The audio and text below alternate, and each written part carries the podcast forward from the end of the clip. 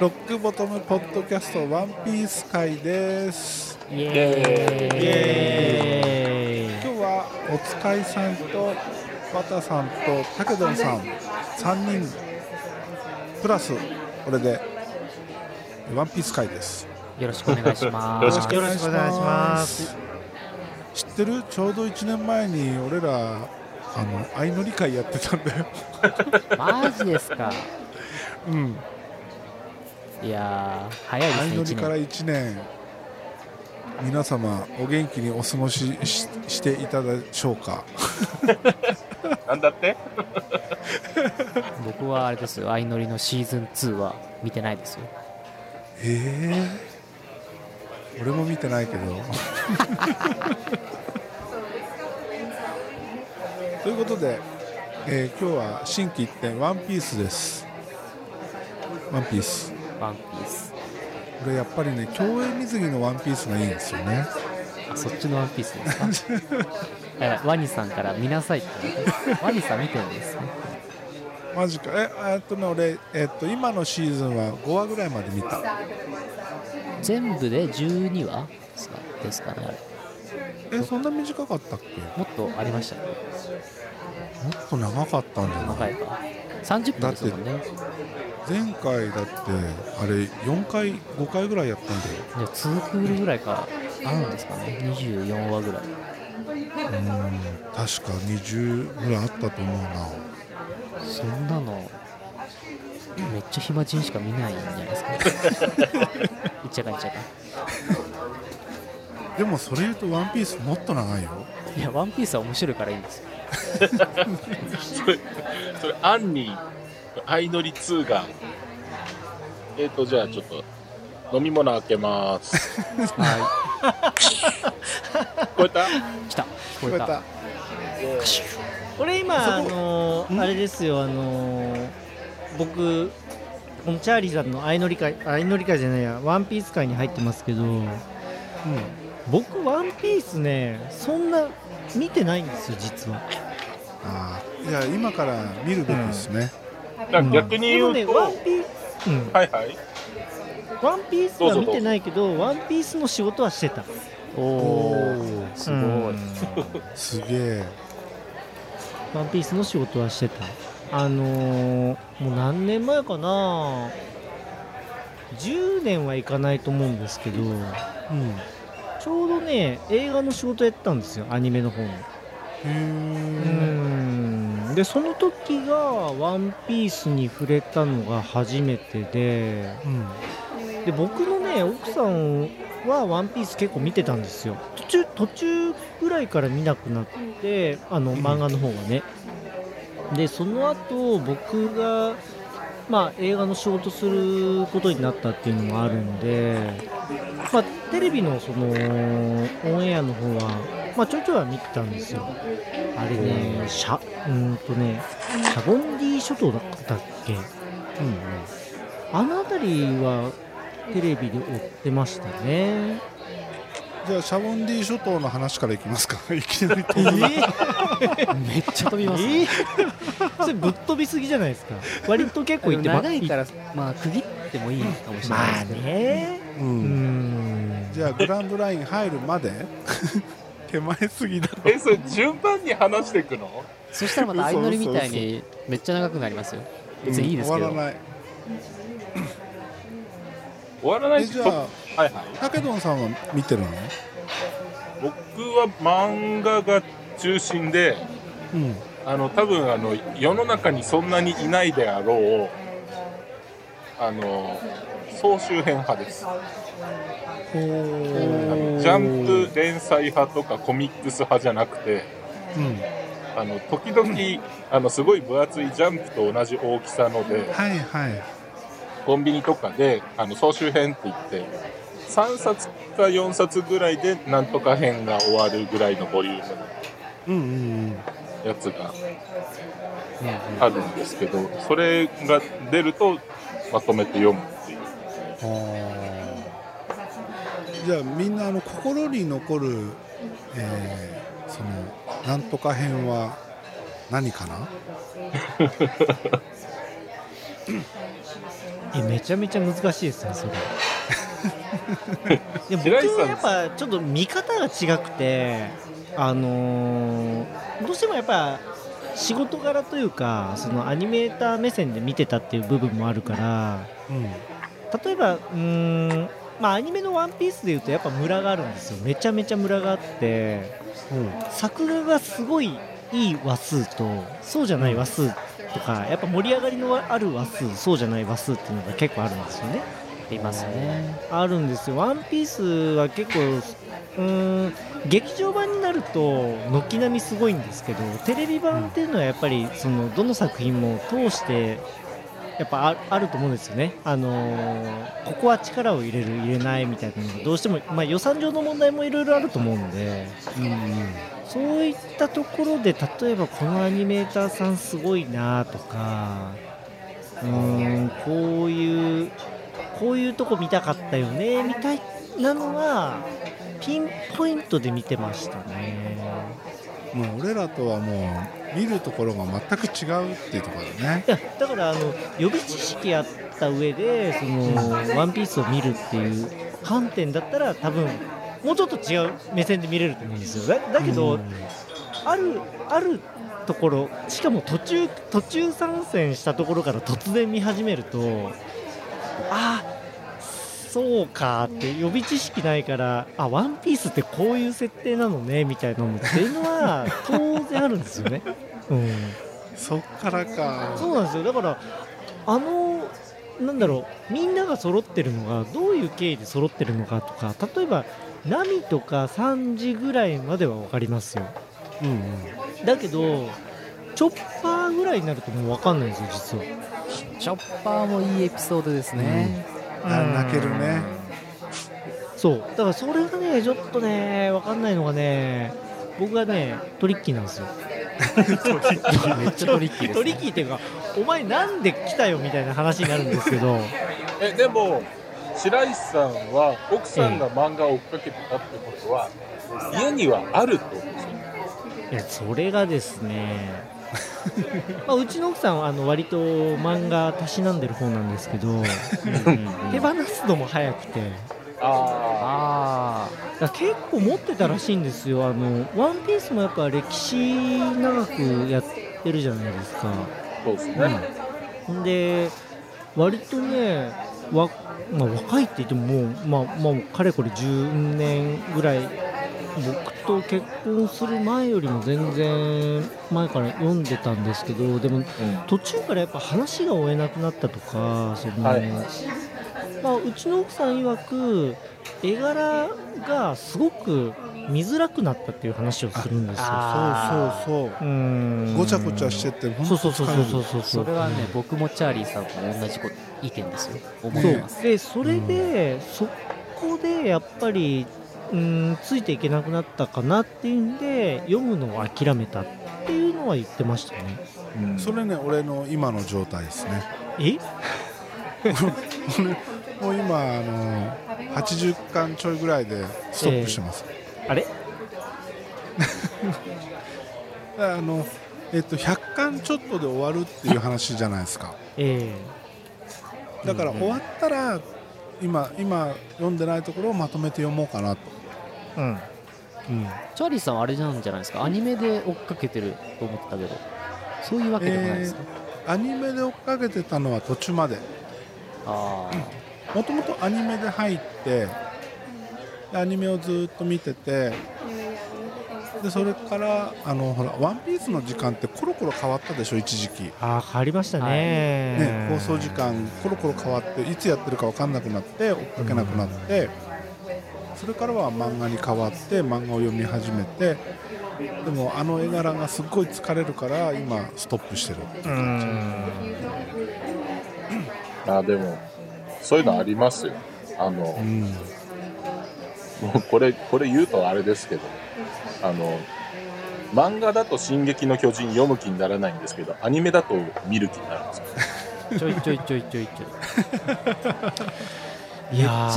手くなってますよ、彼。あそうなんですか上手くなって。まだ下手ですけどあまあ、ここういうとあれですけどね僕あと「進撃の巨人」一回も見たことないんですよおアニでもメ俺も漫のさ画もえシーズン1は見たようーん実は見たことなくてで多分見たら面白いと思うんですけど うんで綿さん好きなアニメはね何なのえやっぱサエカの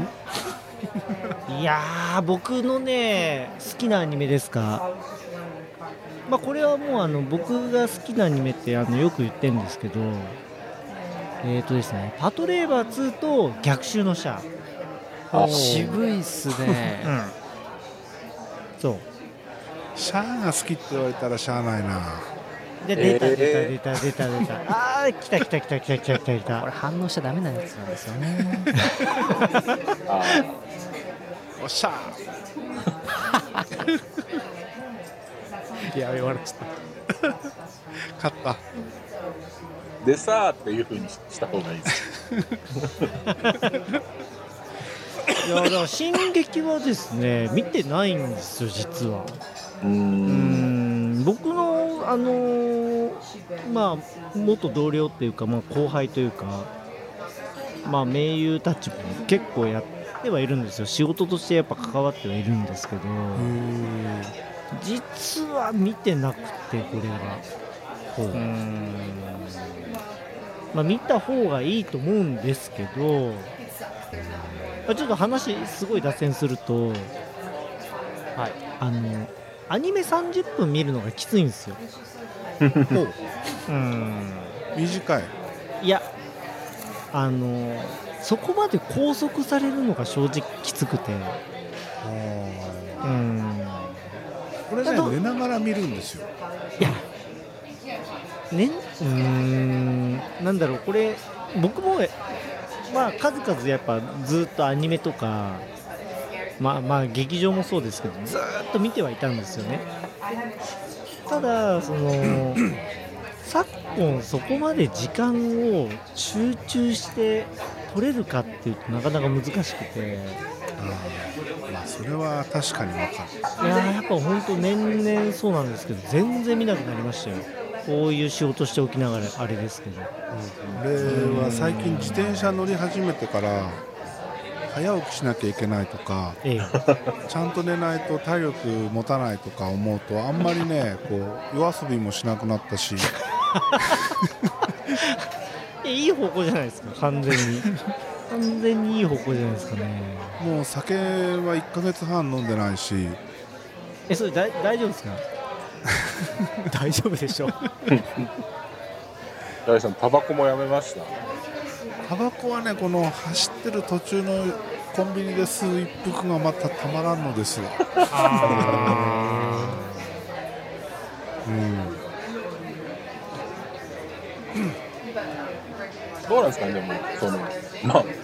そっちの方に脱線しちゃいますけど、食べ物美味しくなってきたりしませんいいっぱい運動すると。いやそれないですねあ、そうなんだ。うんえー、まあ、逆そうに疲れてもういらないすげえ な。いやなんかそういうサイクルに入ってくるとこうなんか食べ物美味しい、なんかあの美味しくなってその舌とかが敏感になって海にあの敏感になってくるから、あのタバコの煙とかそういうのもういらないみたいな臭いとかそういう人もいるのかなと思ってそれはないですね、そういうのはないということで、うん、えー白石さんのおすすめのアニメに戻って。これ今白石さんが貼ったいわゆる作画マットっていうんですか作画マットですねこの人はあれですか光栄の方ですか作品家ですけ元ど東映ですねこの志田元東映志田さんっていう方は結構有名な方ですね志田さん林さドラんゴンボールですよはねうーん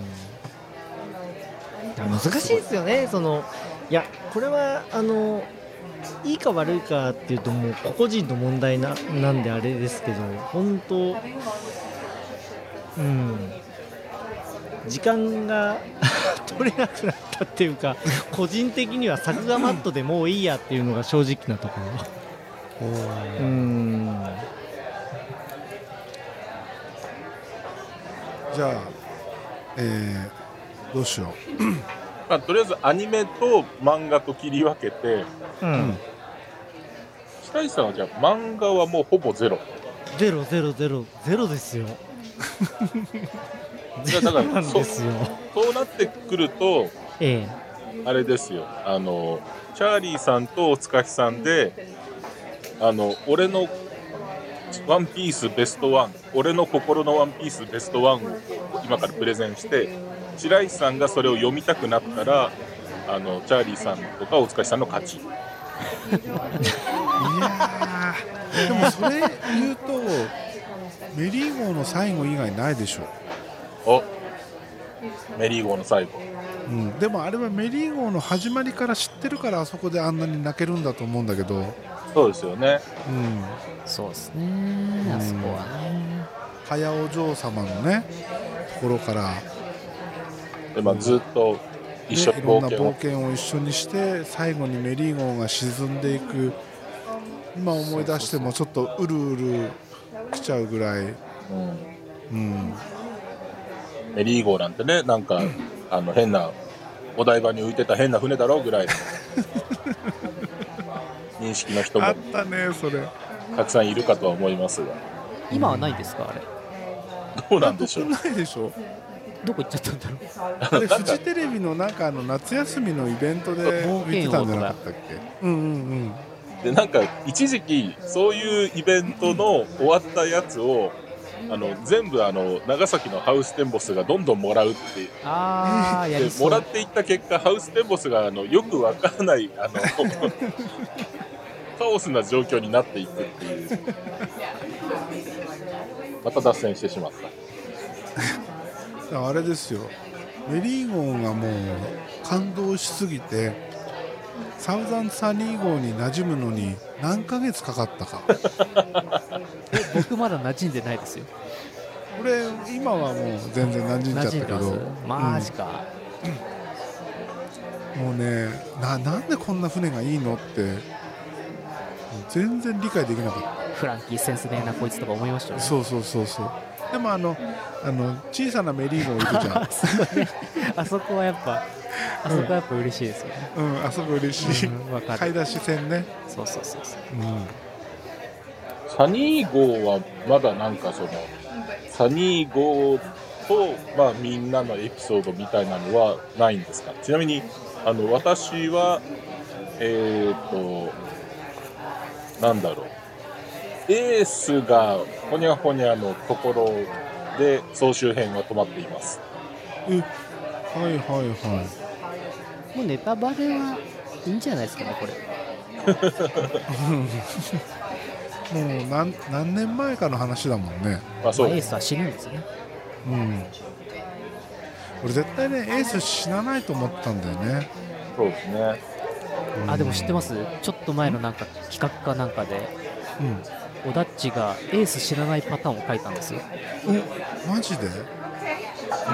ななんかの漫画であのもう一人の兄弟いるじゃないですかはいはいサボサボサボがサボが助けに来て「間に合った!」っマジていうパターンがオダッチ自身が書いてるんですよすげえお何これあすごあいいるストロングワールドでやったんだめっちゃすごいじゃないですかすげえやばい白石さんが見るのは変わりますストロスントロンググワワーールルドド面白かったよミスチルのやつですよねうん。そうですそうですそうです。こっからオダッチが映画に関わるようになったあれですよねあそうだっけあそうですかね確そうか肝い確か。オダッチ肝入りで映画作ったみたいなあはいはいはいはいあれストロングワールドってあれだよねあのなんだっけ赤犬とあいつが最後にキザルがキザルかあのサイコガンみたいなのつけた親父と戦うんだよねそれは違うやつかそれ違僕もう。正直詳しく覚えてないですけどああれそれなんか違う気ストが。ロングワールドってあれだそれフィルムフィルムフィルムゴールドフィルムゴールド Z? フィルム Z だ Z? そうやややこしいんですようん Z 先生だあの元海軍うんそのうそうそうそうそうそれうあれ絶対ストロングワールドはあの変な屋敷に、そうそうそうみんなでそうそうそうそうそうそうそう書き込みに行くやつうんうんうん、あーあれか、すごいですね、はい、やっぱり俺綿さん尊敬しちゃった僕も尊敬しちゃいましたいやでもあの時ね僕でも34週間ぐらいしか入らなかったかな確かえ十分じゃないですか34週間っていやうーんでもこれってあのストロングワールドって結構長かったんですよ企画から始まってその公開するまでうーんでちょうど僕がプリキュアのディレクターや、まあ、CG のディレクターやってた時に、うんまあ、これ、まあ、同時並行であの動いてたんですよねで最後ドタバタしたと、まあ、ドタバタしたっていうかそのあの先にプリキュアが終わったからプリキュア終わった人たちがじゃあストロングワールドちょっと入ってみたいな感じでね投入されてうんどのぐらいかな何カットやってたらでもそれでも十何カットぐらいしかやらなかったからえそれでもそんな時間かかるのかかりますねすげえかかかるっていうか言うてもほら10年近く前だからまあでもやっぱあつまあもあのこれ言うとあれだけど素材が来なかったんですよ素材がギリギリになってくるから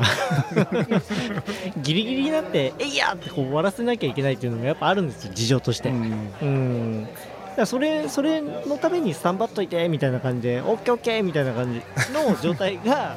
まああったって感じですかね。うんなんかねレコーディングで考えると34週間まあ3週間無理だけど4週間5週間だとアルバム1枚完成っていううん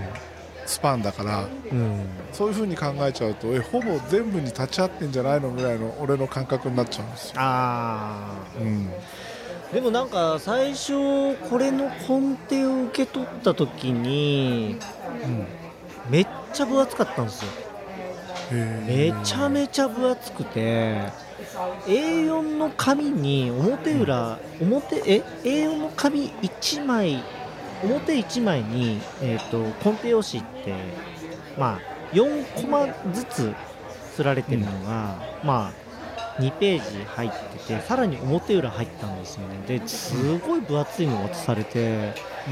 まあ、全部はや,、まあ、ややんないけどとりあえず、あのー軽く見といてくださいって言って見てたのが2000カットぐらいあったのかなえ読みましたよす、うん、とりあえず全部読んでうんあこれすごい面白いねっていうところからスタートだったんですよで僕が入った時にもうあのもうその頃になると本当もう終盤になってくるからあの、いろんいろんな部分やんなきゃいけないんですよねあのこれかいつまんでこれお願いしますこれお願いしますってポコポコポコポコ来るからもうちぎっては投げみたいな感じでやるやるんですけどうんそうなんでしたねこれ聞いちゃっていいのかどうかわかんないんですけど、えあの、白石さんがやってたってことは、えうえんっと、いわゆるその、手書きのセル画の部分じゃなくて CG の部分をやってた。えー、っとですね、僕がやってたのが、あのまあ、ちょっと専門的な話になるんですけど、カメラマップっていうカットがあるんですよ。はいはカメラマップって言って、手書きの背景を描きます。い。ほう。まあ、その頃はう、んえーっとね、画用紙だわ画用紙で描くんですよ。画ご画用紙でアニメの背景、まあ、おおむね描かれるんですけど、その当時は。で、画用紙で描かれたものに、えー、と作画で描かれたものを貼り付けてコンポジットするんですけど立体的に見せたいと、うんうんと単純に、まあ、2D 処理って言われてる 3D2D の 2D 処理って言われてる拡大縮小でそのカメラワークを見せるんじゃなくて立体的にカメラパンとかをしたいっていうリクエストがやっぱあるんですよ。ほでその時にうーんとまあそれ専用の背景に合わせた 3D モデルをかん簡単に作って、プロジェクションマッピングみたいな感じで貼り付けるんですね。ペあタあ、ーなるほど。うん、でそれを貼り付けて、えっと 3D のカメラをつけてトラックバックするとか、っていうのをするとカメラの画角を生かしたうんカメラワークができるんですよね例えば、まあ、広角で撮ればその画面端の歪みやだったりとか、その遠近感みたいなのがやっぱ出るんですけどそういったのを効果的に欲しいっていうのがやっぱリクエストであるんですね。それうはんそのコンテの段階じゃなくて例えば、えっと中間の段階演出家がこういう風にしたいですみたいなのっていうのがやっぱ来るんですよリクエストとして。でそういったのを対応したりとかあとはサニー号かサニー号ですよね。サニー号を動かしたりとかそういったのでしたねただあ思い出したなサニー号を動かすにしてもなんかちょっとトリッキーなのがサニー号のその船の甲板のところからすっごいカメラを引きながらっていうカットなんですけど、えっと作画で書かれてよりのところからすごい引くまでをやってくださいっていうのがあったんですよね。それそういったのをなんか対応しましたねうーんだから背景とかはめっちゃでかいんですよ当時劇場だとえっと劇場でもやっぱサイズってあると思うんですけど大あまああんまり言うとあれだけどえっと 720, 720なんですよえっと 1280×720 うんだけどそのカメラワークのために背景とかはやっぱ8000から6000で描かれてて、そんなでかく描くんですかいややっぱあの大きい、うん、と描かれてるサイズっていうよりからははそのスキャンするサイズですよね画用あの画用紙に描かれた背景をスキャンしなきゃいけないんですけど、その解像度のサイズは大きいサイズでスキャンしてっていうのが、まあ、やってましたねだからまあ当時だと結構メメモリーとかもフルフルまで使ってやったりとかそんなんでしたねそっか背景大きい解像度で撮っとけば、寄ろうが飛行が自由ってことですもんねそうですねただやっぱりあの、画用紙でやっぱ書いちゃってるんでうんあの画用紙特有のなんかボコボコみたいなのあるじゃないですか、はいはいはいやもうそういうのとかがやっぱ見えてくるとちょっと NG だねみたいななんかそういう話は結構やりありましたね現場でうーんいいやなんか「ワンピースのた単単純に話をするつもりがめっちゃコアな話になって面白いねいえいえこれ一回あれですね白石さんとチャーリーさんでなんか普通に白石さんが作ってきた作品の話みたいないやー面白そう面だ白なそうですねさっきさらっと、あの、ワンピース入る前に、あの、プリキュアやってたみたいなええうんこともお話しされてましたけど、その、その辺もね、あれプリキュアってことは、白石さんの場合は、あれか、あの、エンディングのダンスかなと。ああやりましたやり ましたうんやりまあしのた白石僕らさんあののやったやつあるじゃないですかええそれで僕白石さんの名前を今ググってチラチラ見てるんですけどえやばいですねこれはえいやーでも言う不毛ても布あるじゃないですか10不毛布あふもふあふもふやりましたやりました不毛布すごいふもふやりましたマジリスペクトです はいはい以上ですじゃあお疲れさんの好きなところ、泣けるシーンですかうん、ここぞっていう最近あれなんですよあのまた原作読み直してるんですけど 偉いなぁたまにするんですけど僕ワンピースの原作読み直すと、まあ、結構大変で途中で飽きちゃうんですけどやっぱ初めの方はこうなんだろう戦闘シーンとか一つの島のエピソードが本当になんだ1冊2冊で終わるんではいはいで絵もシンプルですごい読み応えあるんですようんで最近やっぱ読み直して面白いなと思ったのはあ大門の大門さんじゃな いですね最近読んだのはあれです3時のとこですあーバラティエですバラティエね、うんうんうんクソお世話になりましたねそうなんですよ三時風邪ひくなよってねあのオーナーゼフがうんいやーやべえ俺今鳥肌立ってるもんあのあ毎回「ワンピースでこう過去エピソードが主要キャラにあるじゃないですか仲間のキャラ、うんうんあれ結構もう全てがいいよねいいですけど3時のは結構衝撃的ですよねあれうん三時はやばいなんだろうこれジャンプに乗せて大丈夫なのかなみたいなあれでも原作だとゼフは自分の足を食ってい生き延びたんでしょそうなんですそうそうなんですアニメとまた違うんです描写が、うんあアニメ違うアニメは三時を助けるためにえゼフが海に潜った時に負傷したっ足ていうあが足がなんか絡まって自分に引きちぎったんじゃなかったっああそうなんだれは、あのー単行本で小田栄一郎先生が毎回やってる SBS っていう読者とのうんやり取りのコーナーでやっぱ質問来たんですよほうアニメだと描写違いましたあれはやっぱアニメだからこういろんな人が見るからっていううん自主規制みたいな感じらしいです、はいはいははい以上ですいで武どさんの心に残る名シーンへえ心に残る名シーンなんか、まあ、どういうところを軸にするかだとは思うんですけど、やっぱなんかこう漫画読んでてあのそのシーンを絵でも見るしそれをまあなんか心でも思い浮かべるみたいな感じで言うとやっぱあれですかねあのチョッパーの桜のところと、はいはあれはいいですよいいね。ですねいあれはね言っといてバカ息子ねうんうん 最後の美味しいセリフだけねチャーでだってそそこ一番覚えてるじゃん、覚えてますねドクター・クレカね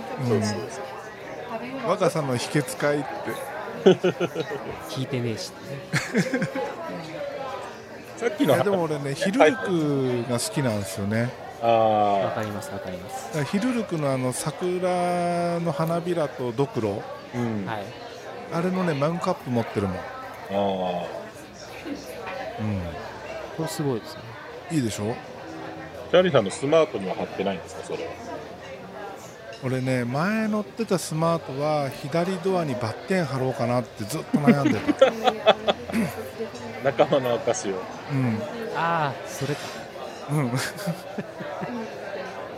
で今ちょっと左のドアミラーにバッテンつけようかなぐらいのことは思ってるけどあれですよ今度また東京来た時に僕らがマジックペンでやってきます ねいやほんとねあそあのアラバスタの最後めっちゃ泣けるもんね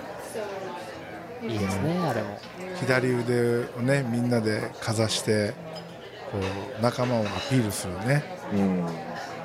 俺あのアラバスタの映画の時に、はいえーその頃よく遊んでた人たちと「でちょこれワンピース見に行きましょうよ」っつって言ってたわけようん。どういいのじゃあいつ行くって言ってて俺一つだけお願いあるんですけど見る席はど真ん中の、まん、一番前にしませんって言って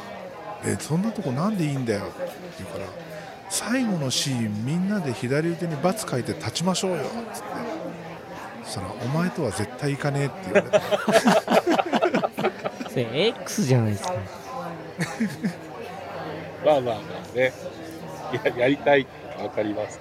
ねえそれ劇中でそのシーン来たら立ち上がってやるってことですかそうそうそうあそれは迷惑な客ですねただ、上映が終わってからね。いややっぱあのシーンの時にやるから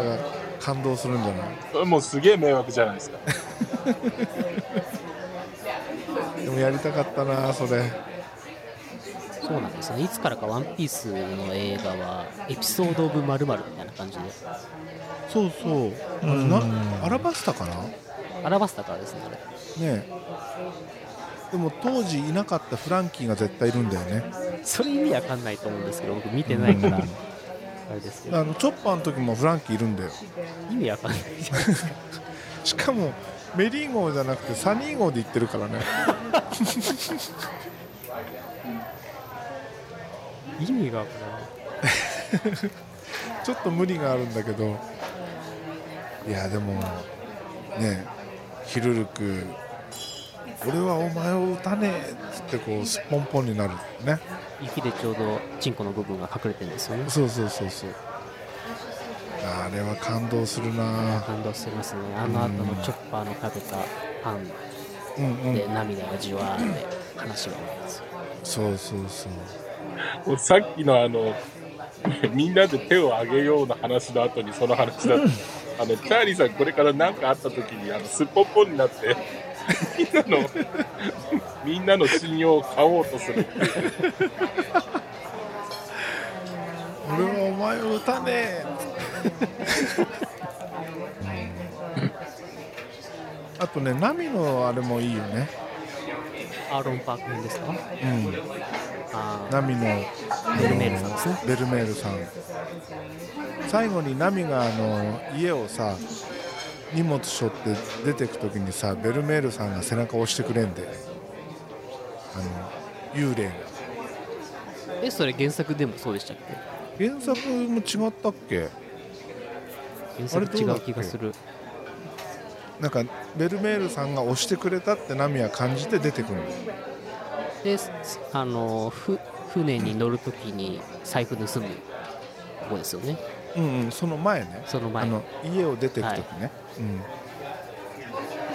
アニメだけの演出かな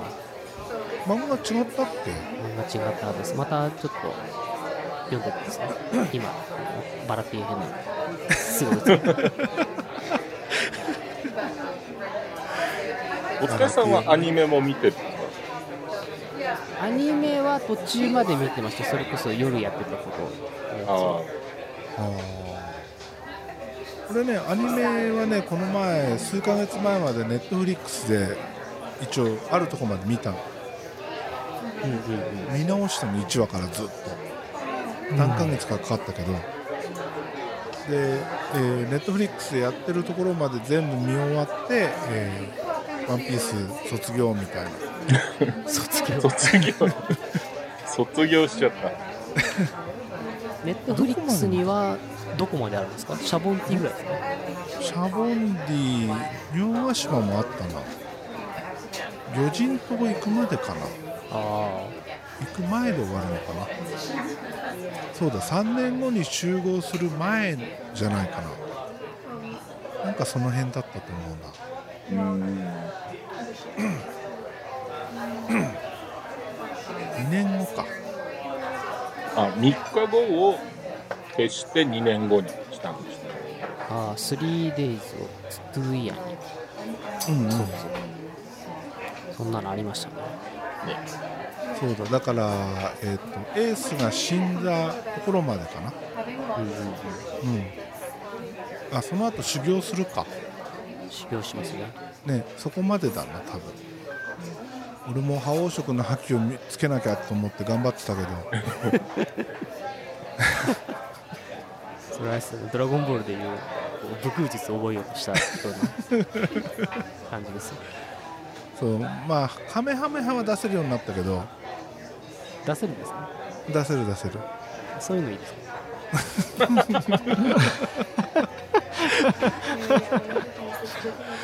冷たいな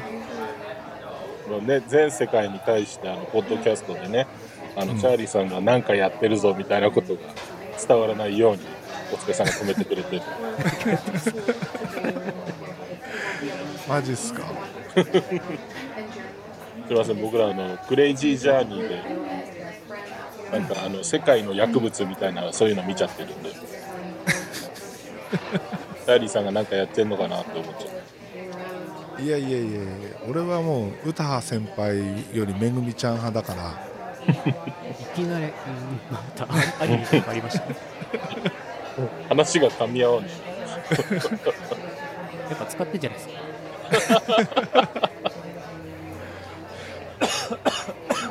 ちょっとちょっと話があの三分的なんで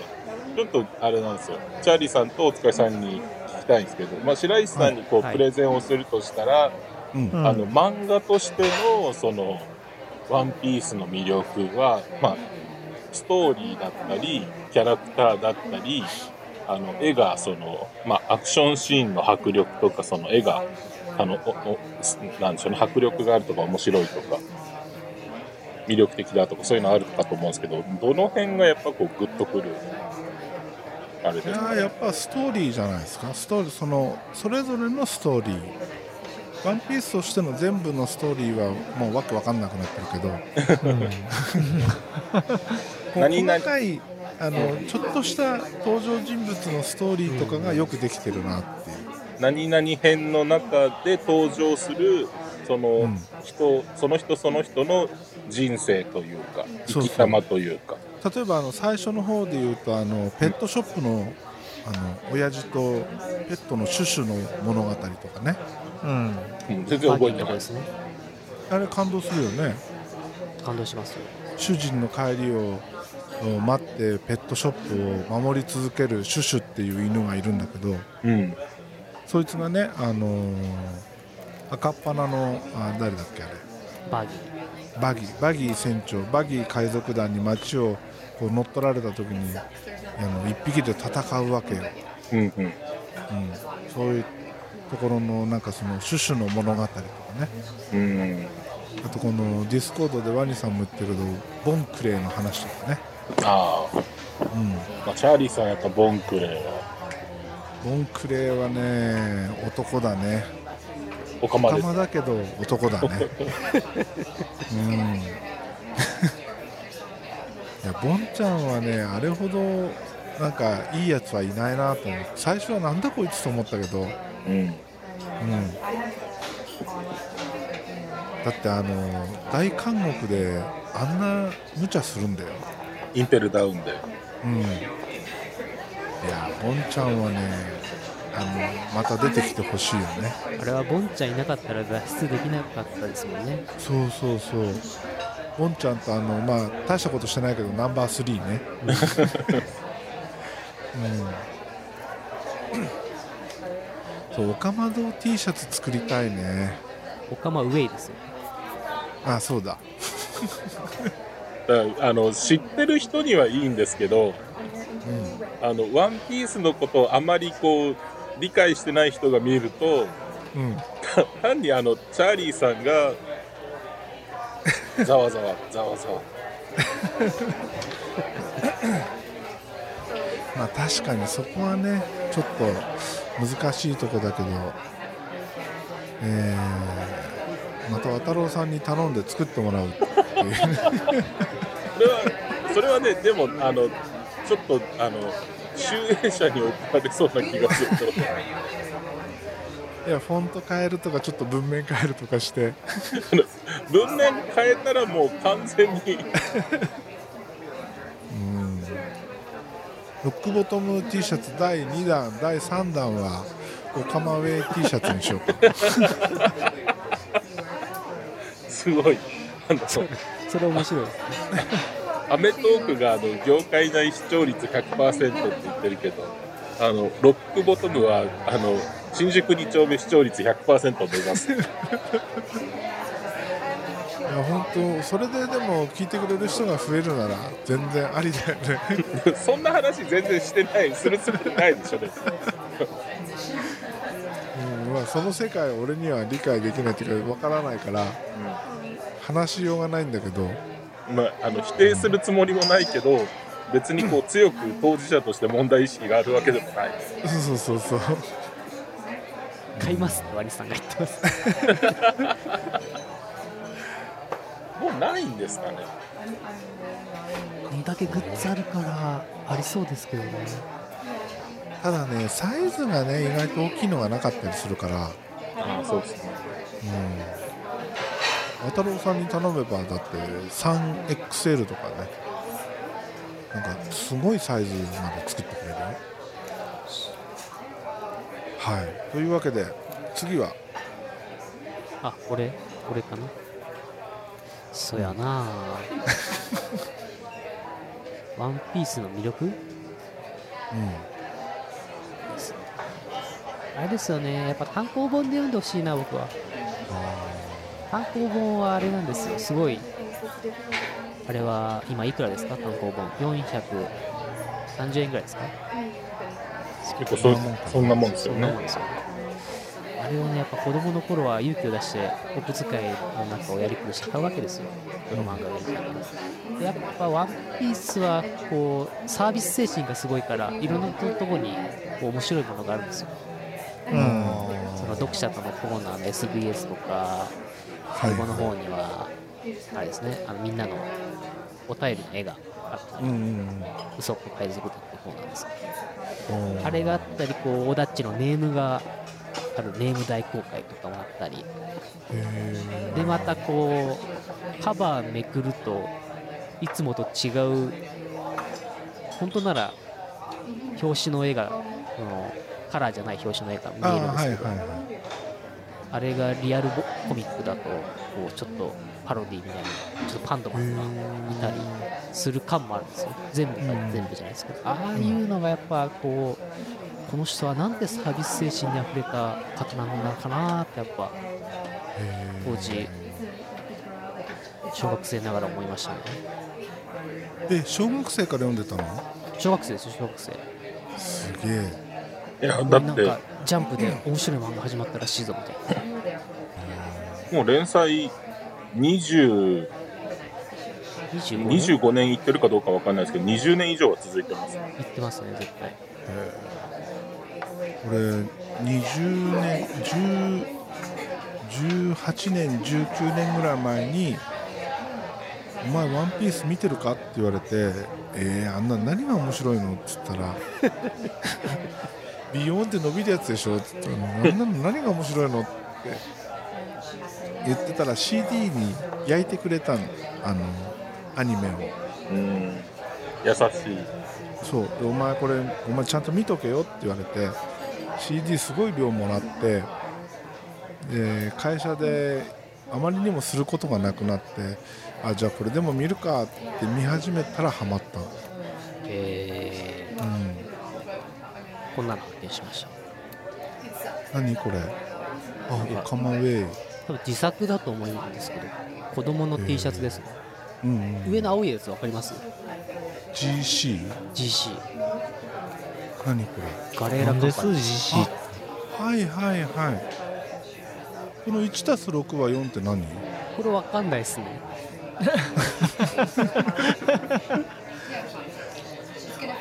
ガレーラカンパニーマニアックだなでガレーラカンパニーあれなんですよあそこら辺なんか私服がおしゃれなんですよ あ俺のセンスかもしれないですねそれだったらバロックワークス作ろうよバラックワークス結構メンバーいるじゃないですかうん大変じゃない ですかチャーリーさんとまかあにでもなりますチバロックワークスだからねャーリーさんは何になるんですか数字は俺はやっぱナンバーワンじゃミスターワンですねないな、うん、ミスターワンミスターワンがスパスパの実そうそうそうですよね殺し屋ですよねうんでもなあいつ大して強くなかったしないやいや いや強かったですよスパスパの実ですよ全身刃物人間ですよ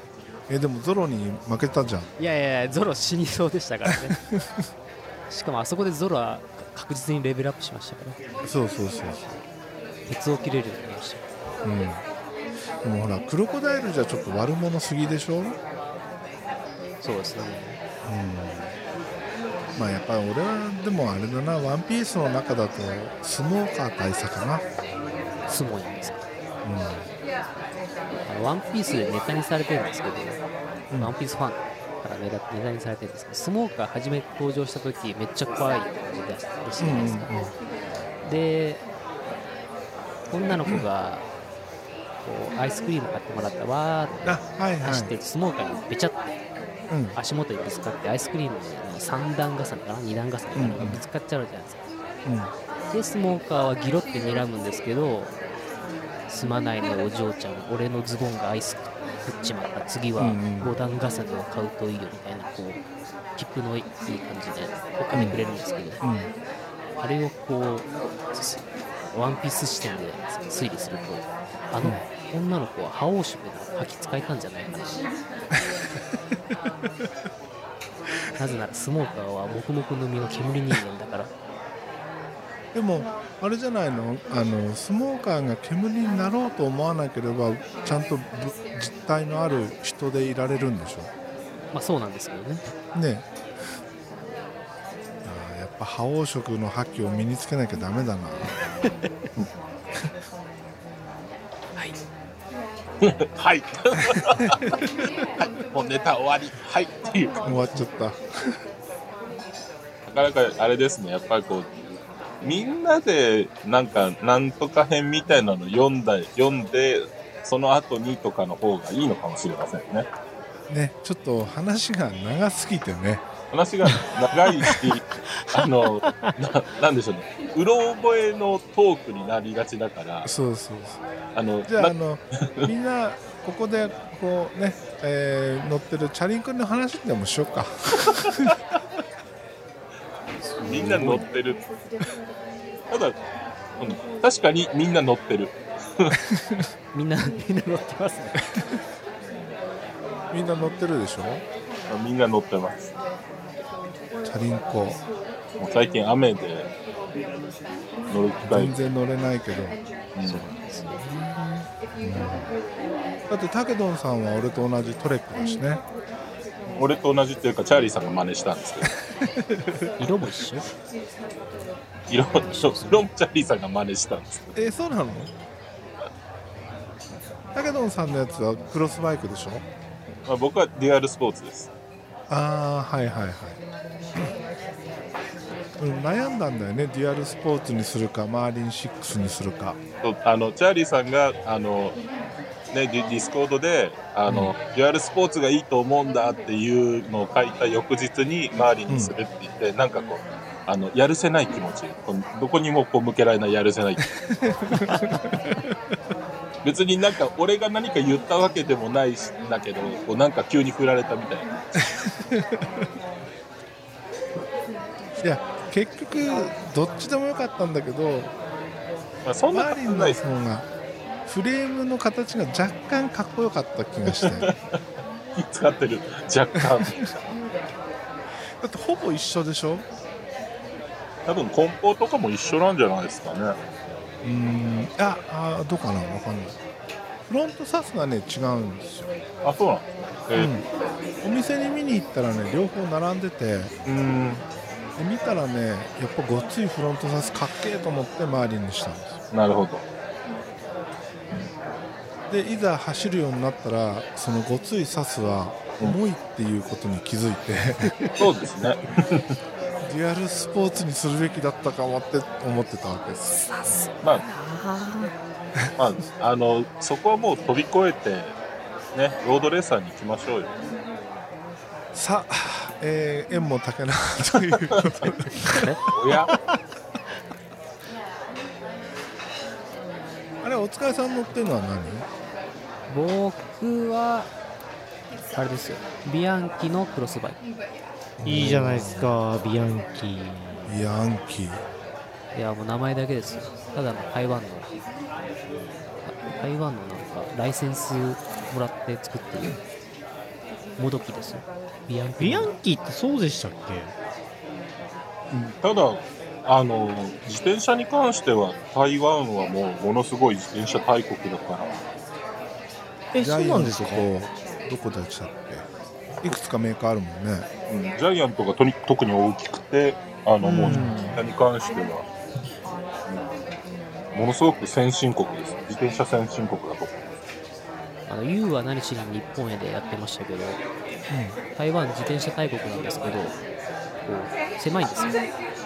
走れる場所はあんまないん ですよあだから日本に来て走るんですよへーーあまだ日本の方がでかいからーまだ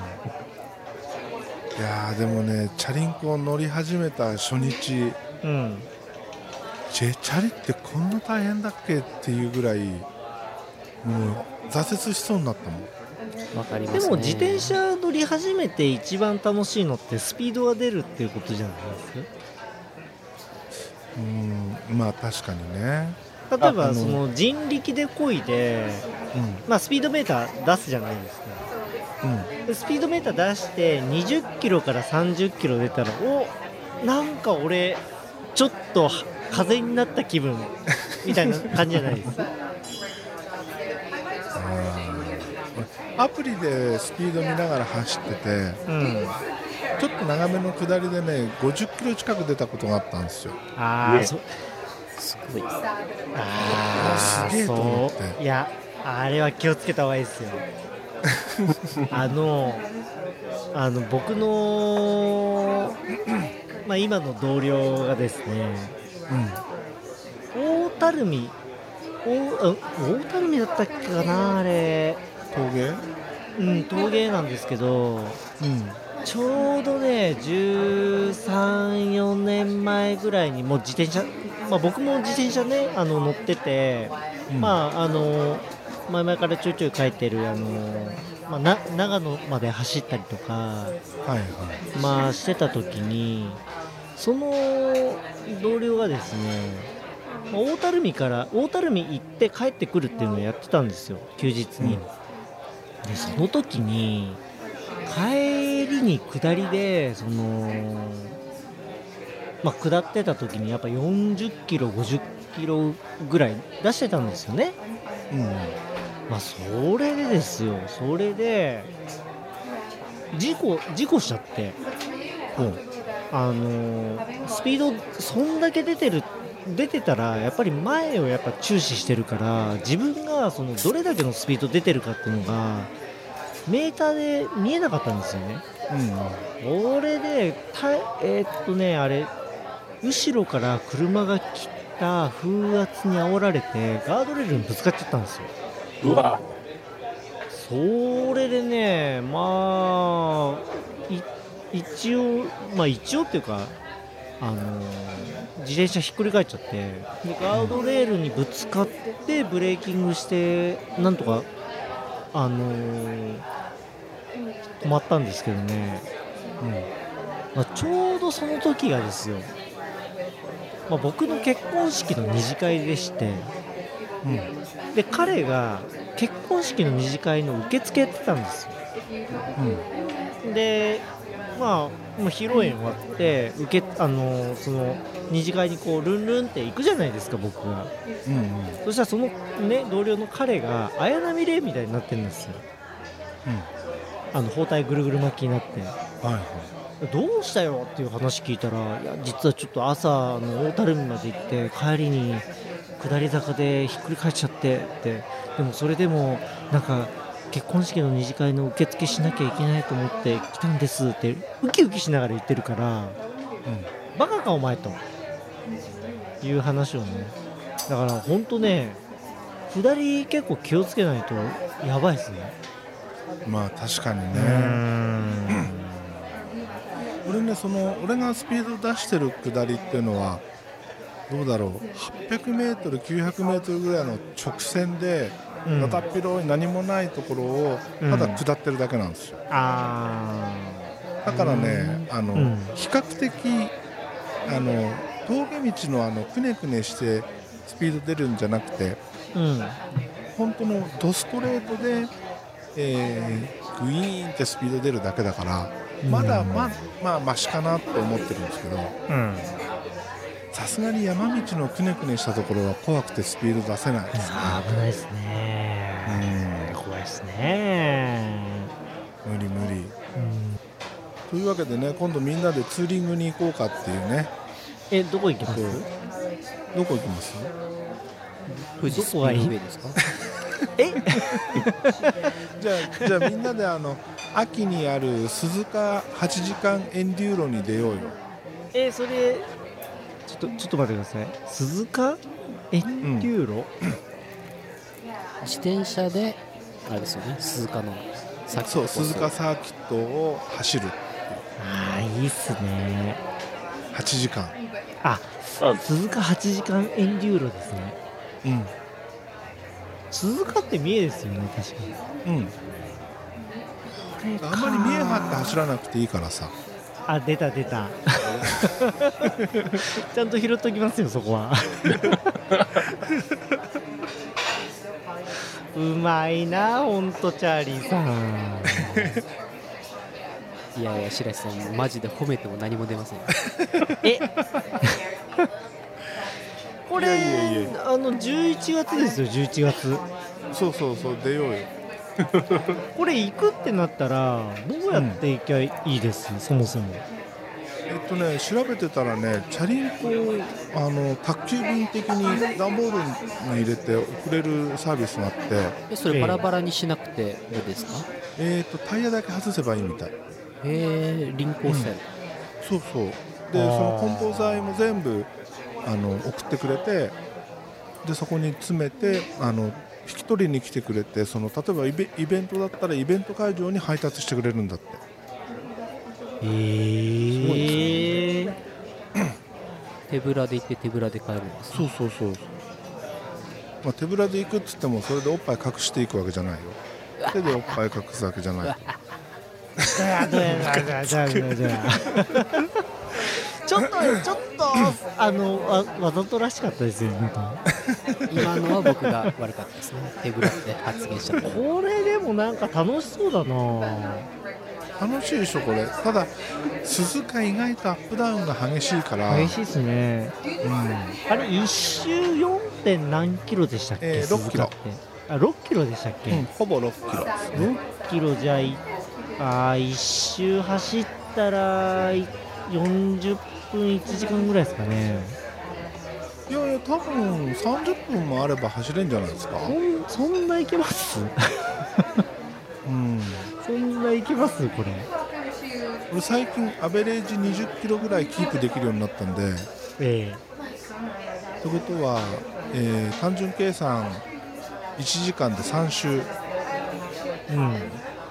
ことは1周20分ぐらいでいけるって計算でしょこれはどういう競技なんですかチーム戦なんですかいやなんかあのみんなで楽しくワイワイ走ってもいいしマジで走ってもいいし、うんどんなスタイルでもいいから楽しもうっていう、あじゃあゆっくりの人もいればへービュンビュン飛ばしてる人もいうんうんうん、る感じかうん、まああのイメージすると F1 と、うんあのシビックのワンメイクが一緒に走ってるみたいなわかんないな8体とはまた違うんですか8体はあの結構みんな頑張って走ってるからそれでも朝からあれじゃないですかあのゆっくり走ってる人がいると F1 の人たちは邪魔だなって思うんじゃないですか邪魔やなみたいなだからその、えー、とゆっくり走る人はコースの例えばイン側をインベタで走ってくださいとか多分そういうのはあると思うけど、うんはいはいはいうん、どどうなんですかねあの僕はモータースポーツへのあの憧れとか愛情があんまりないのでうんその鈴鹿をぐるぐる回れるよ楽しそうでしょっていうよりも、んあのしまなみ海道をみんなでちょっと島から島へ渡りましょうの方が楽しそうってあ思ーうタイプしまなみ海道行ってみたいですねそれもあこ行はってみたい聖地ですもんねだから景色が変わっていくような場所の方がいいな、でも観覧車があったり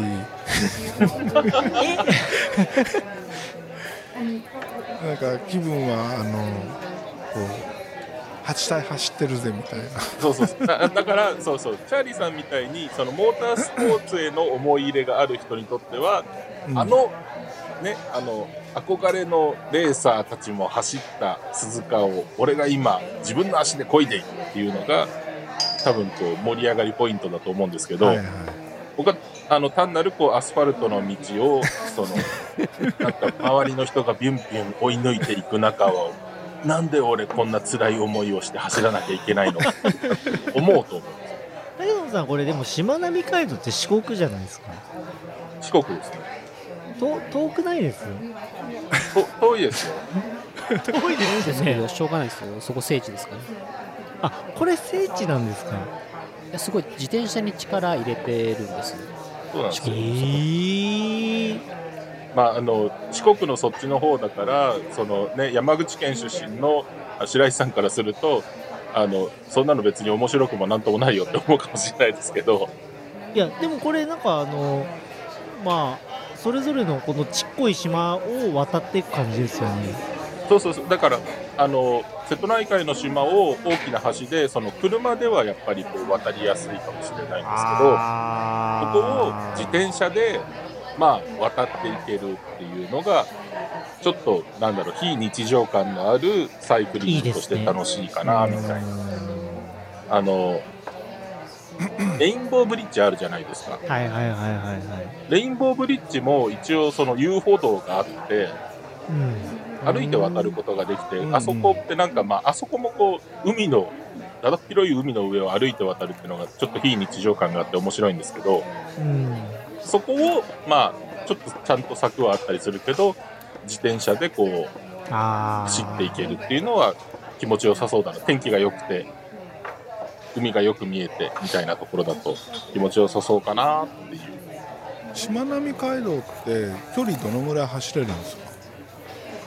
まあ全然調べてないんでわかんないですけど結構あったと思いますえそれだったらあれじゃないですかえーっとチャリさんチャリさんえーっとおすお住まいっていうか地域どの辺でしたっけうち富山ですよ富山でお疲れさんがまあ藤枝ですよね静岡でです僕で僕と武どさんが都内って考えると長野で合流するとかどうですか長野まで坂上がれないですとかこれなんどか3っち拠をチャリで行点くんいですかやそれだったらなんか3拠点中間地点でちょっとあってあ飯食って帰るってじゃああれだいようね強行手段どうです、軽井沢あたりで落ち合ってサイクリングしてバーベキューするっていうのいいんじゃないそうそれいいと思いますえ軽井沢ってどこでしたっけ、長野長野だったり群馬だったりあ長野だったり群馬だったり、あのその中間の話で言うとあの僕行きたいところとしてはあのテレビ CM で宇多田ヒカルが走ってるところが多分あの南アルプス天然水だから山梨か長野だと思うんですけどあそこは自転車で走ったら気持ちよさそうかなとは思うああそんな歌田の CM ちょい前にありましたねこれ都あ内そうそれだ都内都内が一番ハードですよいやこれあの都内から自転車で行く必要はなく てあの輪行すればいいと思うそういうことですかなん、えーあのーあれでしたよあのそれこそ東京駅もしくはあのスカイツリーからスタートかなってちょっとうんま思あってままあしたあけど、のまああの そういう発想になりがちですけど とりあえずあの海まで自転車で行こうよって言ったらその都内から、ね、江ノ島まで自転車で行くみたいな話になりがちですけどあの そう景そう色じゃなのいいいいいとこだけ自転車で走ってなんか温泉入って美味しいもの食ってああ今日楽しかったねで帰ってくればいいんじゃないですかあキャンプって一緒ですよ車に自転車積んでいくみたいなイメージあです、タケドンさんが正し俺ね正しいと思こう、の前テレビで見たんだけどえはいはい伊豆のね、えー伊豆のどっかにえうんそのサイクリスト向けの旅館があるんですよあああるでしょうねうんなんかもう部屋に自転車持ち込めるみたいなうんあれその、へーそれ前ディスコードで貼っ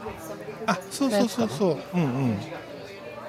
あそこいいんじゃないあそこだってチャリンコも貸してくれるって言ってたしいいですねうんサイクルスポーツセンターも近いですし、あの僕が全く楽ドしーくムないシペダルの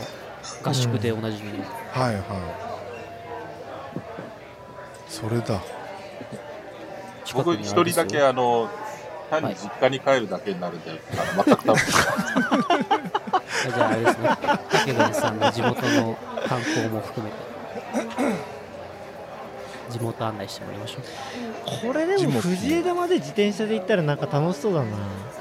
な。いや白石さんがやばいことを藤枝まで何キロぐらい100え、160キロでしょ ?160 キロだったら8時間ぐらいで多分行けますよ。えー箱根の山越えるってことですよねいやいやいやいや、でも箱海根沿いの行けばいいじゃんえいやでもあまああれですよ多分その湯河原熱海間とか多分上りでちょっと辛めですよあそこ辛そうですねいやーちょっとやってみたいなそれなん かあのーもう何何年か前からあの話してるんですようちの奥さんにも話してて一回自転車でそのどこまで行けるかっていうのをちょっとやってみたいって言うんです自分の限た界たをだみたたいなだしレギュレーションやっぱ決まってて帰ってこれるあのー時間一泊二日で帰って往くる復でってことあそうそうそうそうそうそうそうそいやのもち一ろん泊ちょして帰ってくるそうそうもちろん長期になったらその2泊3日でも別にいいかもしれないんですけど、うんまあ例によってほら大体僕無茶するじゃないですかはい発想が自分で言っちゃったえそうそうだだからあのうちの奥さんがじゃあもうレギュレーション決めてやった方がいいんじゃないっていうふうなことはちょっとあのたしなめられてそれはあれですこだったらうんか例えばその朝日の出とともに出発してそうどこまで行ったとしても12時にはもう折り返さないといけないっていうルールですそうそうそうそうそうそうそうそうそうそうはいはいはいはいいう話なんですようんで俺ちなみにこの前80キロちょい走って4時間休憩入れて5時間6時間ぐらいですよすげえなああいいじゃないですかあの他のお三方は分かんないですけど僕はそういう発想に行 かなくてまああの皆さん皆さんおなじみの通りあのスカイツリーのよく見えるところに住んでますけれどもええここからあの千葉の市川っていうところにうんあのみんなでバーベキューやるよっていう時に自転車で行って、えーとうんその時に、まあ、行ってじバーベキューやって帰ってきて後悔したっていうぐらいの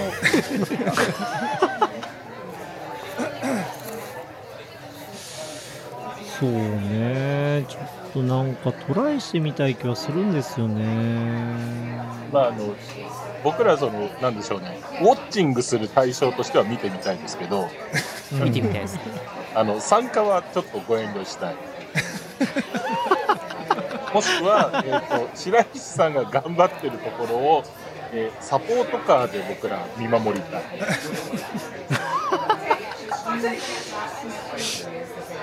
僕がねちょっとこれ今あのディスコードちょっとスクショ貼りますけど大体ねこんぐらい走った20年前20年前あ20年じゃない嘘嘘嘘嘘もうちょっと前ですねまあいきなりは危ないっていうか危険ですから徐々にこう慣れさせるためにもあれじゃないですかまずは横須賀のドリキンさん地ぐらい横須賀も結構あると思うけ どなあじゃあ佐藤君にします横浜の佐藤君横浜の行ってみたいまあでも自転車でそのぐらい長距離を走ってるってしばらくないですようんまあなえでなも確実に一番走ってるのは綿さんでしょうん、いやー一番走ったんですけど一番やらかしてるのも自分ですからねやらかすって何ですかいやあのこれがちょっとあのーもうさ4年ぐらい前の話なんですけど都内でその自転車どんだけ焦げるかなみたいなのをトライしたことあったんですよはいでその時にトライしたのがあの今の自分家から有明の方まで走ったんですよはいはいはい有明の方まで行けっかなーみたいなこうなんかねあ淡い話をしたんですけどえ途中で低血糖症になったんですよああガス欠になったんですねで動けなくなっちゃってあからえ低血糖症ってうん実際全く動動かないもんなんですか体がもう言うこと聞かないへえっ、とですね頭痛と吐き気が同時に来るんですよね、えあれハンガード自分も初めてで、えーっと今の家から銀座の方まで抜けてはいはで有明の方有明っていうか江東区の方に抜けてい。はいはい。葛西臨海公園の近くまで行ったんですよおすごい。ごいですそれからそれから戻って今度あの豊洲ですよね豊洲の方まで行ったんですよねおお。でえっと築地の方抜けて帰ろうと思った時に豊洲あたりでも食ったりうんで確実にこれ糖分でやられたなと思って、まあコンビニでちょっとそのおにぎり食べたりとか水分取ったりしてなんとか帰ったみたいな感じでしたねこれ結構やばかったですよちなみに僕もなったことありますとありますうんありますありますどうなっいや本当に気持ち悪くてありますよね歩けないから横になってグデーってなって本当にコーラみたいななんかカロリーのあそうそうそ飲うみそうやすそいうもそのうそうなんですよ感じですねあれはそういうの辛自分で気づけるのがすごいですね。気づけるものなんですかいやその時は分かんなかったんですけどええあこれなんかなんかやべえっていう風になっておお。そっからですかねなんか聞いたことあるみたい長距離自転車乗るときは、水分補給とエネルギー補給をしながらじゃないとまずいよっていう。なそうですねたあとはあれだよねウィーダーインゼリーかカロリーメイそトうそうかそうそうそうそうそうそうそうそうパワーバーみたいなのをこう背中からひょいってでも自転車乗りから言わせると最高なのはあれですよあの山崎の山崎のチョコあんパンへえうん菓子パンさんそうそうあそうの菓子パンとあと羊4羹つとか5個とか入ってるやつですかそうそうそうそうそうそうそうあれあれあれはいはいはいいあ美れ味しいやつがあの短時間で薄そうそう薄皮あんパンですよあれが短時間でエネルギー取れるから、あれがいいって言いますねさっきお疲れさんが言ってたそのハンドサイズの羊羹自転車屋さんで売ってますよね。井村屋の羊羹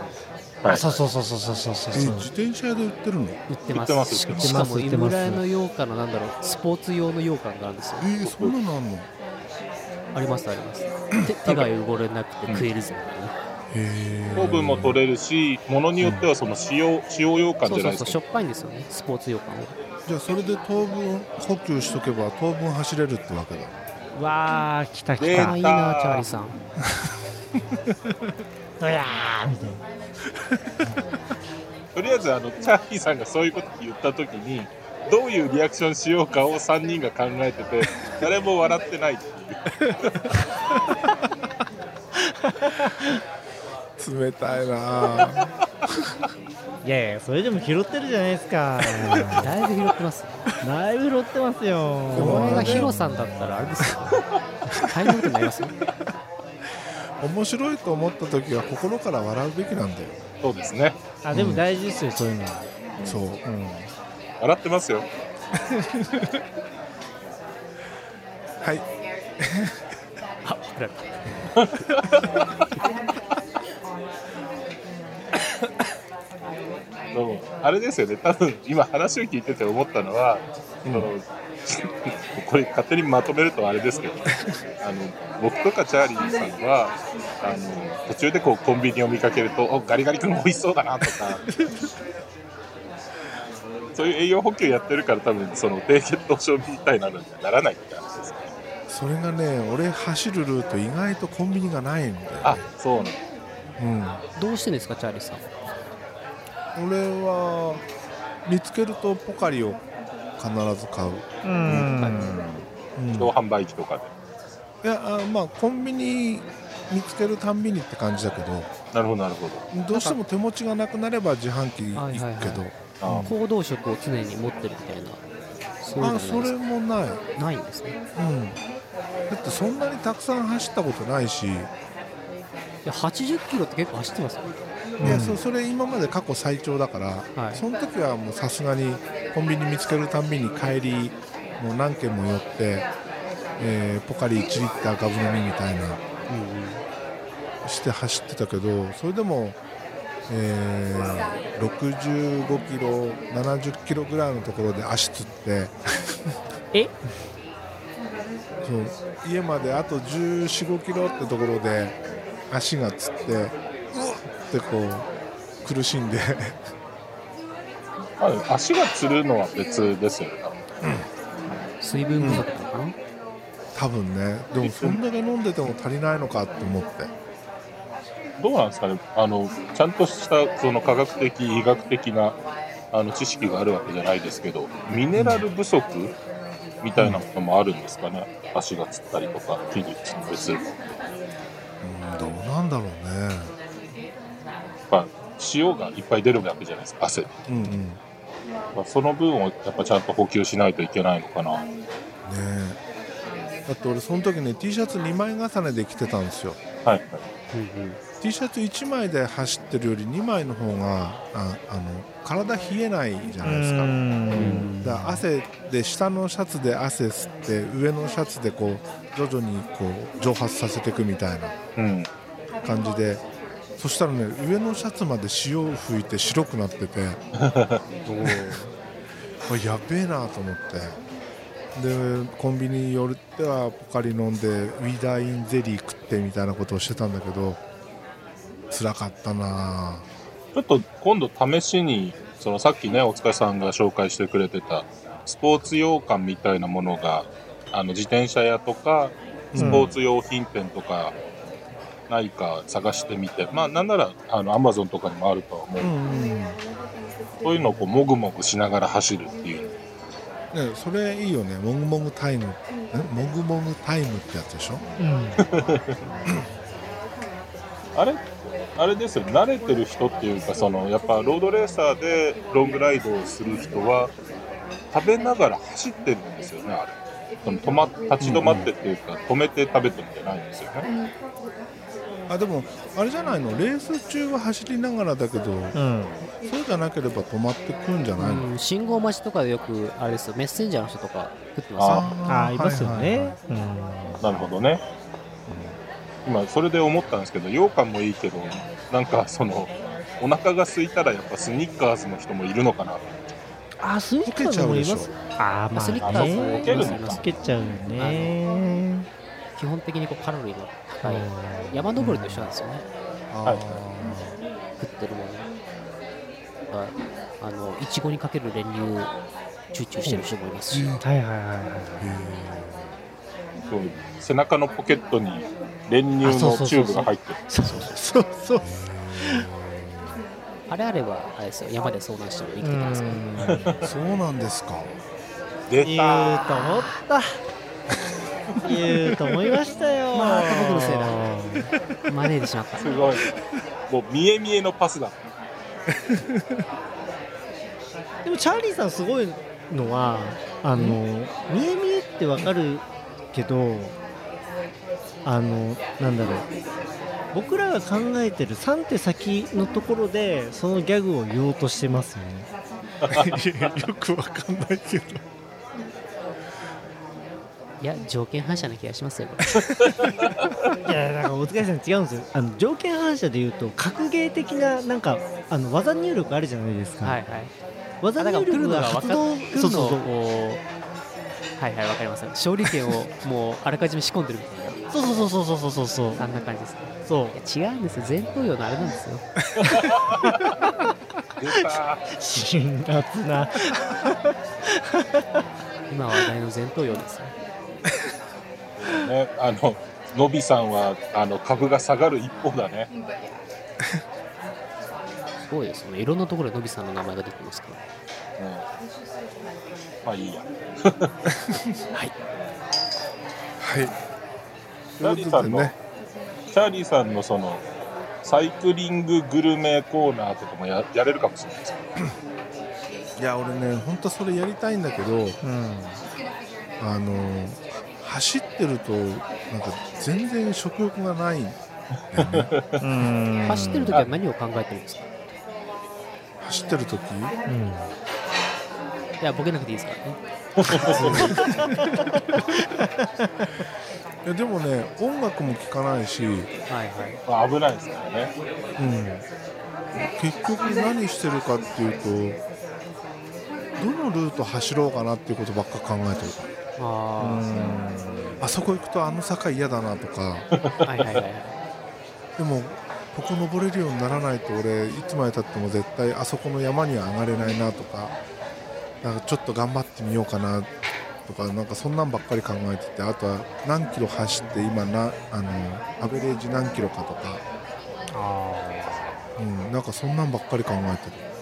それってあれですサイクルコンピューターでやっぱ計測してますいやアプリで、あアプリでやってるんですね、えーっとなんだっけストラーバっていうアプリ入れてえアップルウォッチ連動であのアップルウォッチで、えー何アクティビティ取るみたいにしてデータ取りながら、えうんうんうんうんえーアプリ上ではあのスピードと距離と平均速度が常に表示されてるみたいなあ数字ばっかり見てるからあとはそのルート考えてるばっかりあ、めちゃめちゃストイックじゃないですかあストイックですねストイックですよここほんとここしばらくでチャーリーさんなんか人間変わっちゃったみたいな感じになっちゃってる から、ね、前はうんね、歩く欲望みたいな感じ。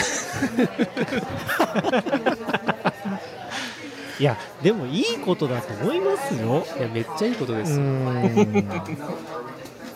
いやーどうかなでも全然自分では全然変わったつもりもないしうん俺なんかあのハマるとそこにダーっていくから、ああそれはなんとなくわかります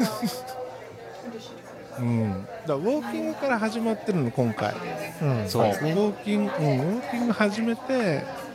10キロ歩くぞ15キロ歩くぞ20キロ歩くぞってきてうん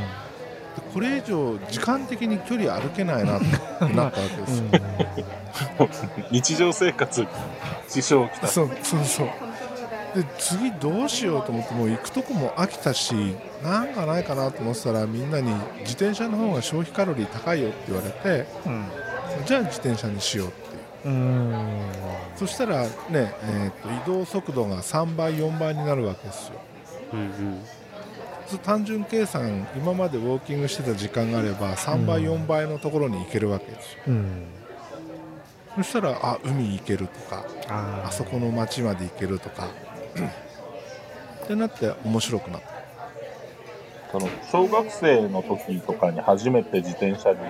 乗ってその自分の行動範囲が広がっていく時が楽しいっていうのが同じで、あーそうそうそうわかりますわかりますいや本当ねあの小学校の時に初めて自転車を買ってもらってうん意味もなく早起きしてちょっとサイクリングみたいな本当その気持あちーなんかわかりますね、うんそれはね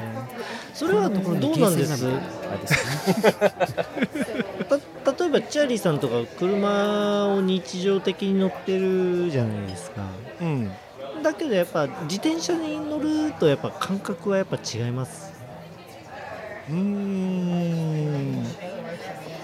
たち違うけどうん逆にね車に乗らなくなったえ通勤の時以外もう全然乗ってないへうん、休みの日でも一切動かしてないし、えうんうん、で結果的にいい方向に向いたんじゃないです、うんね、環境に優しい男に生まれ変わった。 うん、わあーいいですねいやでもチャリ面白いね。あのうん子供の頃ってこういう乗り方をしなかったし、うんチャリンコでそのどこそこまで走るとかそういう感覚がなかったんだよね。はいチはャいリンコってそっかあの通学の足でしかなかったから、ああうん子供の頃でも自転車に乗るって言って何キロぐらい乗ってました皆さん多分俺一番遠くまで行っても10キロちょいぐらいじゃないかな、そうですね。まあじうん、自分もそのぐらいでしたね移動イコールチャリだったからかなり乗ってましたよね、で、その子供が乗るような自転車だと、うんあの、そこそこ、なんでしょうね、斜度の高いというか、あの、急な峠みたいなところだと、やっぱ辛くなるじゃない。うんそうですね、うん、だから、もうやっぱそういうところが、あの、世界の果てになりやすいですよ。うんそうそうそうそその坂より向こうは行っちゃいけないとこみたいなねううんんあとはあの単純にあの、まあまあ、真面目かどうかっていうところとかそういう性格にもよるんでしょうけどあの学外は行っちゃダメって言われるとそこまであーうんはいはいだからあの坂道くんみたいにね、はい毎週秋葉に通うぞみたいなそういうノリはなかったですよね、うんうんまあ、そんぐらいの距離にねなんかすごくいいところがあればあーよかったんでしょうけど、小野田君は千葉のどこら辺のお家なんですかまあねねどの辺なんだろうあれ設定的にどんぐらいなんですかね秋葉まで70キロって言ってたっけあ本当に80キロって言ってたんだああじゃあ40キロぐらいのところら辺に千葉から40キロぐらいのところを探せば探せばどんぐらい1カーとか伸ばしてああえー、それだとでもそんな遠く感じないな、音を感じなんですねえでも小学生がと思うとやっぱ遠いよね、そうですねまああとあの大人で自分も車を運転してある程度交通ルールが分かるからいいけど子供で、ねなんか4車線も6車線もあるような大きな道路を自転車でっていうのはちょっと現実的じゃないかもしれないですね。いやーこれ藤枝まで生きてえなえっと僕はどういうこうあれですかねやっぱ泣きながら抱きかかえた方がいいんですかね来たおお白石さん用僕これで僕ももあのうん現地であのお塚さんと一緒にあのゴム紐を持っておくんですあでーゲーム並べてそこにドリンク並べとかないといやーでもこれなんか東京から自転車で行って藤枝行って爽やか食って自転車で帰りたいってのやりたいな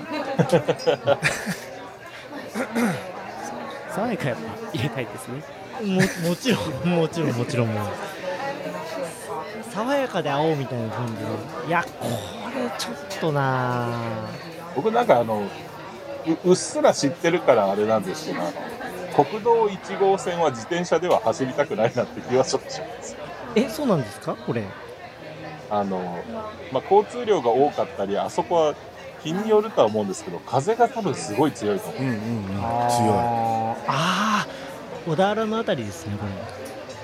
小れ田原っていうか静岡県に入ってから多分ずっと横風というか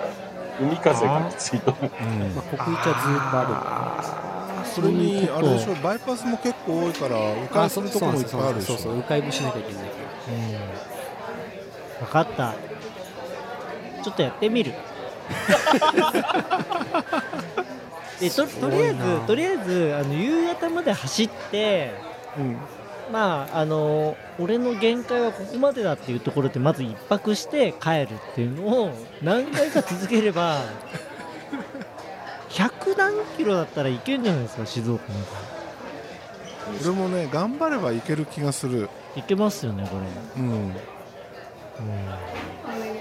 これだ10な時間あればうん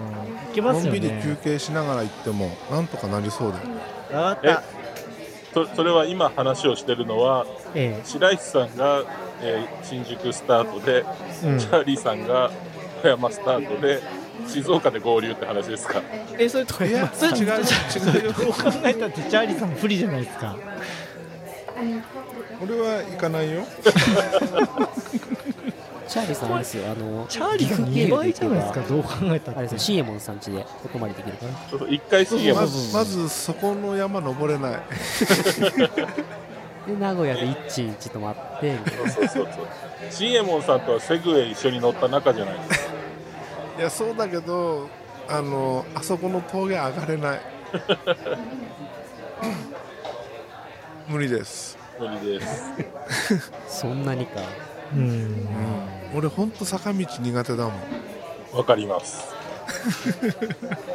僕はあのかウグイス谷のところの坂道もできれば登りたくないと思ってる。あーあの駅んとこそうそうそう。あれもきつそうだな俺でもね今週末のコースにねこの前ちょっと、えー次走るコースの下見で多分この道だなっていうとこ行ってきたんですよもおおそしたらねとんでもない坂が1箇所あって心臓破り的なそうでうわこれ無理と思ってそこ歩いちゃったんだけどはいはいはいそしたらねあのストラバのあの何あの TT 区間みたいになっててうんで順位見たら俺ビリだった まあ歩いちゃったからねいやでもこれチャーリーさんのところの地域ってどこもかしこもじゃないですそううちは山の方だから坂ばっかだけどですよねどう考えてもこれ、峠っていうか山じゃないです か山ですよこれ本当本当南アルプス越えるかぐらいのノリじゃないですねいやだからあの山方面には走らないその、あうん海に向かって走るとずっと行きは下りで楽なんだけど、うん帰り結局登らなきゃいけないあ あそっかそっかそっかそっかそっか、あそれだったらなんかチャーリーさんも佐渡島まで行ってほしいけど佐渡島遠すぎじゃないそいやれいや船でこうキュッて行っ、佐渡島に船で渡ってて、うん、島を回って走帰ってくるみたいそうそうそうそうそうそうあ島もあるの楽しそうですねなうんうシエモンさんちのお子さんは金沢までチャリで行ってるらしいですよ。すごいいやありえないっすわありえない無理 だってうちからカナダまでさえ俺まだ制覇してないもんなんかそうですね。チャリドラ見てる限りこう完全に峠道ですもんね。うん懐かしいねチャリドラ幻の企幻扱い。うんいやでもちょっと近場からやってみようなんか今話してたら楽しくなってきちゃったじゃあとりあえず、あのまた浅草であの白石さんが自転車で来るの待ってます。いや浅くいやもう行きますよ浅草だったら全然行きますよあの23区内だったらもう余裕でピュッて行けるんでけあれワタさんのチャリはんどんなやつ僕今あのジオスのえっとクロスバイクって言った方がいいのかなうん前はあのジオスのロードバイク持ってたんですけど、うん手放したんですよ実はでまああの住まい的にロードバイクは収まりきらなかったから手放したんですけど、まあ今の住まいになってからのあのまた乗ろっかなと思ったんですけどロードバイクでガチで乗るにはちょっとハードル高いというかそこまで乗らないだろうなと思ってクラスクロスバイクにしちゃったんですよね街乗り用にしてる感じですかねはいはうんいよしじゃあちょっといつかみんなでチャリンコ企画しましょういややりましょうちょっと鍛えよう、足鍛えよう足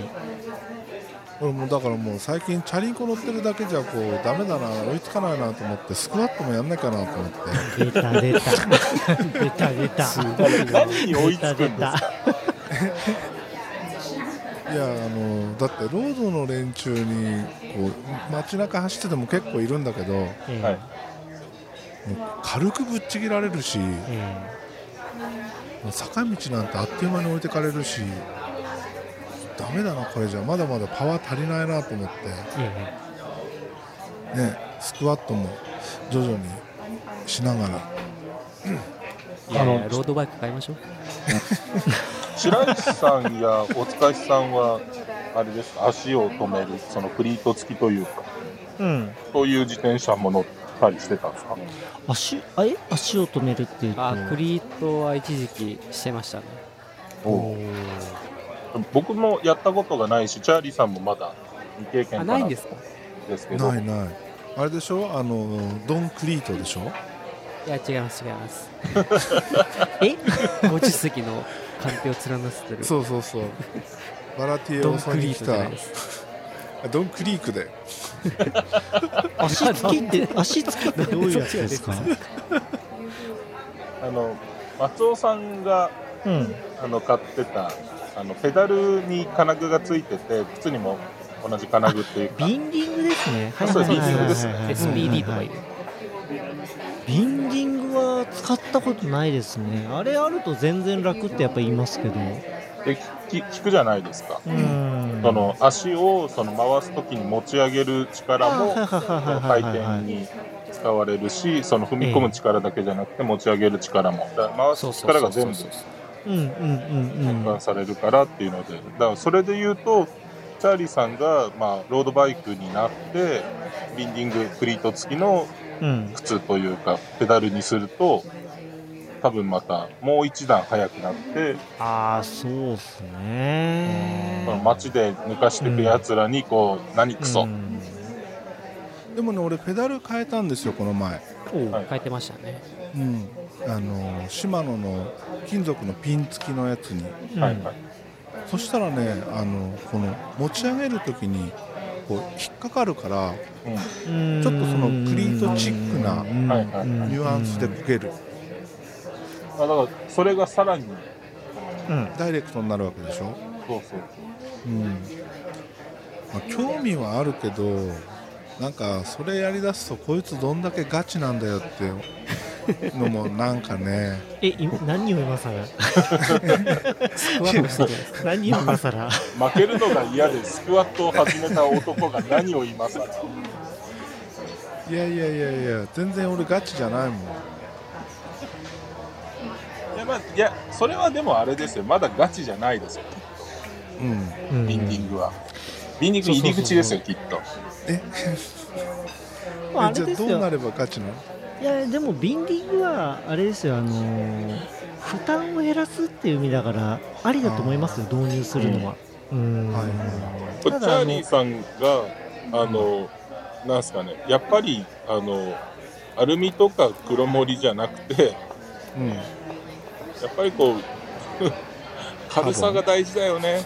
カーボンだよねって言い出したらあガチだって思いますけどうんでそうそうそもう正そ直う今フロントフォークカーボンに変えようかなぐらいの 順番違うんじゃないですか今違うと思いますねあのサス重いからフロントサス抜いてカーボンの普通のリジッドフォーク入れようかなみえたいなだからそれだったらロード買えばいいじゃないですか今チャーリーさんの自転車何キロぐらいです重量15キロああまあまあいい感じですねうんまあまあありますね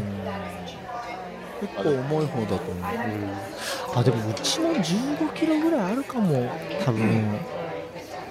なんやかんやでタイヤ変えて少し軽くなってるけどうあんのペダル変えて重くなってるから、はいはいはいはいこれ多分あれですよあの僕らが今自転車トークしてるのはあのカメラで言うとおそらくあのまだ一眼レフに到達してなくてううんんあの コンデジどれがいいかなっていうところでピチャピチャしてるレジ会や話つですで、かえー、とそれを多分そのガチ勢の人たちが後でこれを聞くとあのピチャピチャしてんなってプークしスかクスもあのみコたンいテーなジの23万クラスの中でどれがいいああだこうだっていうだからやっぱりチャーリーさんはあの順番にこうやっぱ試していった方がいいんじゃないですかそうすると次はロードカアールミロード黒森ロード行ってああいいですカねーボンそうですよねまあでもなんかもうそのビンディング付きのロードを1台体に合わせてっていうのがいいんじゃこないでんすだかねけハマってるなら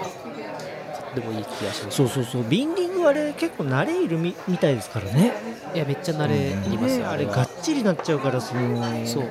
止まる普時通によいしょって足にをそうそうそうそうそうあやべくっついてたよあ体勢そうがそうそうそうあららくっついてま落す車しちゃうからあれ結構危ないんですよねそれでね道路の反対側なんかにそうそうそうそのままや出ちゃばういやばいややばいんですよちゃいますからまあ、な鳴らす意味でもなんか一回足踏み入れてみるのもありじゃないですかははまあ、ペダなんでルみだんかなら、そうやって沼に誘い込もうとするえいそんえなことない全てはあれですそようチャーリーさんの健康のためを持って言ってるんですよそんなことないですよ。もう僕ら、あの、白木さんが勝手にあの沼に入ろうとしてるから、一緒にチャーリーさんも入ればいいとか、そんなふうに思ってないですよ。まあそんなこんなではとりあえず今日のところは収録止め ますかいそうですねはい割といい感じで喋りましたけど本当にはい、ありがとうごいざいました、ありがとうございましたありがとうございました本当に Having a long distance